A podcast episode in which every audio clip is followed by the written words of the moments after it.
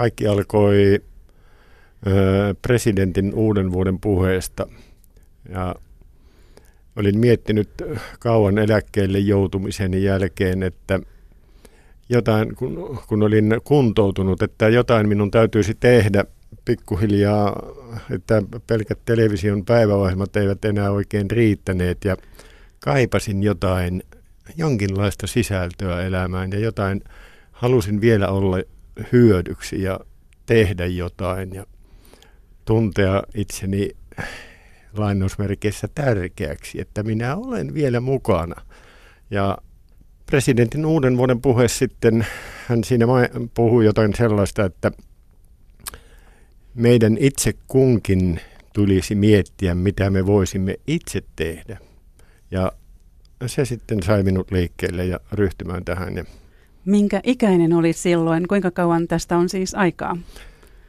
No olin muutamia vuosia nuorempi kuin nyt. Muistaakseni se oli 2011, en ole aivan varma näistä, en ole kovin hyvä vuosiluvuissa, mutta aloitin sitten Mäntsälässä nuori, nuorten, syrjäytyneiden nuorten starttipajan vetäjänä, kun olin ajatellut, että pääsen jonnekin vanhaan kotiin tiskaamaan tai jotain sellaista ja ää, otin yhteyttä sinne sosiaalitoimeen ja kun en tiennyt kehen otan yhteyttä, niin otin yhteyttä johtajaan, sosiaalitoimen johtajaan, joka sitten hämmästyksekseni kutsui minut ää, luokseen ja keskusteltuamme siellä hän tarjosi tällaista paikkaa, enkä minä ymmärtänyt kieltäytyä.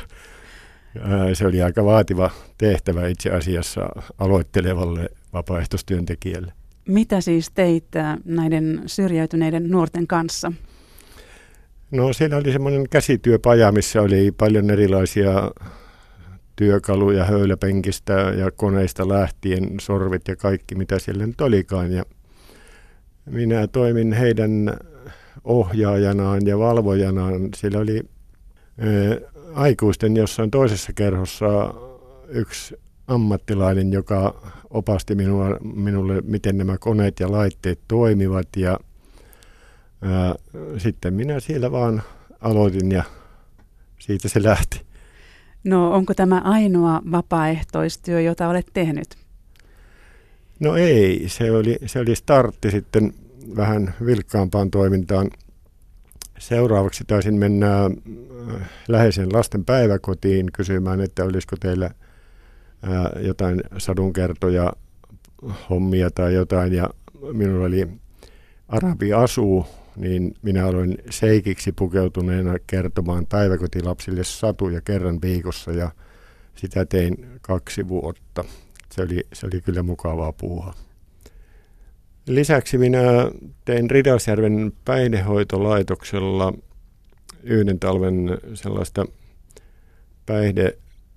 päihdetukityötä. Siellä oli vaikeasti päihdeongelmaista porukkaa hoidossa ja minä otin yhteyttä laitoksen johtoon ja sinne perustettiin semmoinen Toivo-niminen ryhmä, niin kauan kuin on elämää on toivoa, ja tämän ryhmän nimeksi annettiin Toivo.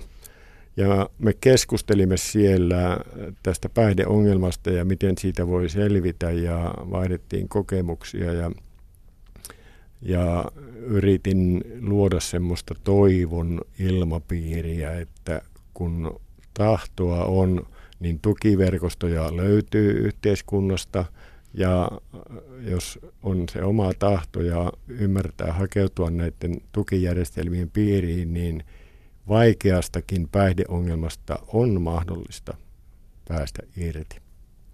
Mitä kaikkea tällä hetkellä siis teet? No tällä hetkellä käyn silloin tällöin vanhusten hoivakodissa tapaamassa vanhuksia juttelemassa heidän kanssaan ja tapaamassa. Ei se oikeastaan työtä ole, mutta siinä on vaihtelua heille, että joku ulkopuolinen, lainausmerkissä ulkopuolinen tulee ja juttelee ja sitten olemme soitelleet heidän toivelevyjään nettiohjelmalla kännykästä ja ulkoisella kaiuttimella soittelin heidän toivelevyjään ja minulta löytyy kaikki, kaikki on löytynyt tähän mennessä, mitä he ovat toivoneet. Sitten toimin kahdessa yhdistyksessä – toimin Leijonissa aktiviteettitoimikunnassa, osallistumassa siellä erilaisiin tempauksiin, paikallisiin tempauksiin ja myös punainen sulkakeräykseen, joka on valtakunnallinen ja taitaa olla kansainvälinen sata vuotta vanha keräys. Ja sitten paikalliset eläkeläiset valitsivat minut puheenjohtajakseen. Toimin siellä yhdistyksen puheenjohtajana muun muassa näitä. Ja sitten olen tehnyt minä kaksi vuotta sellaista nuorisotalolla olin tiskijukkana ja soittelin levyjä ja toimin valvojana siellä kahdella eri nuorisotalolla. Kuinka paljon käytät aikaa vapaaehtoistyöhön suurin piirtein? No, jos ajatellaan se aika, mitä kaikki valmistelut kotona vievät aikaa. Itse varsinaiseen työhön ei kovin paljon mene aikaa, mutta esimerkiksi nämä yhdistyksen puheenjohtajan tehtävissä, niin valmisteluasiat vievät kyllä aikaa. Kyllä mä nyt sanoisin, että varmaan viisi, viidestä kymmeneen tuntiin viikossa niihin yhteensä saattaa jopa mennä. Monenlaista vapaaehtoistyötä siis olet tehnyt ja teet edelleen. Tuossa alussa sanoitkin, että halusit tuntea itsesi lainausmerkeissä tärkeäksi. Onko se se paras asia vapaaehtoistyössä, että tuntee tekevänsä jotain toisten hyväksi? No ainakin minulla se oli ja varmaan sellaisilla ihmisillä, jotka ovat olleet vakavasti sairaita niin kuin minä olin. Ja kun oli jo sellainen tunne, että minä en enää kykene mihinkään. Ja sitten kun kuin ihmeen kautta sitten pikkuhiljaa vuosia kestäneen prosessin jälkeen kuntoutuu takaisin sellaiseen kuntoon, että pystyykin tekemään jotain, niin se on jotenkin semmoinen valtava tahto vielä olla mukana. Sellainen minulle tuli. Suosittelisit siis muillekin vapaaehtoistyön tekemistä? Lämpimästi suosittelen ja kun näitä erilaisia tehtäviä esimerkiksi yhdistyksissä, urheiluseuroissa, vannusten parissa, lasten parissa on valtava kirjo erilaisia tehtäviä, niin kannattaisi kokeilla, että äh, jos jokainen varmaan voi löytää sen oman mielenkiintoisen tehtävänsä, jos se ei heti löydy, niin sitten sanoo, että tämä nyt ei olekaan se minun, että, ja aina kun aloittaa jonkun, kannattaa sanoa, että saanko minä kokeilla miltä se minusta tuntuu. Ja sitten jos ää, se tavallaan tempaa mukaansa, niin sitten sito, voi sitoutua pitemmäksikin aikaa. Ja, mutta alussa voisi lähteä siltä pohjalta, että minä kokeilen.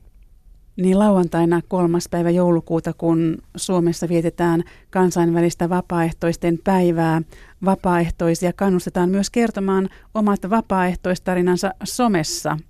Kuinka tämä siis tapahtuu?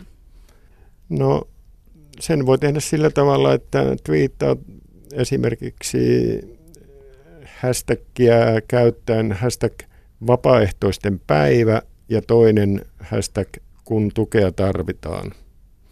Näiden avulla voi kertoa oma tarinansa ja sitten muut aiheesta kiinnostuneet löytävät näiden hashtagien avulla ne sitten.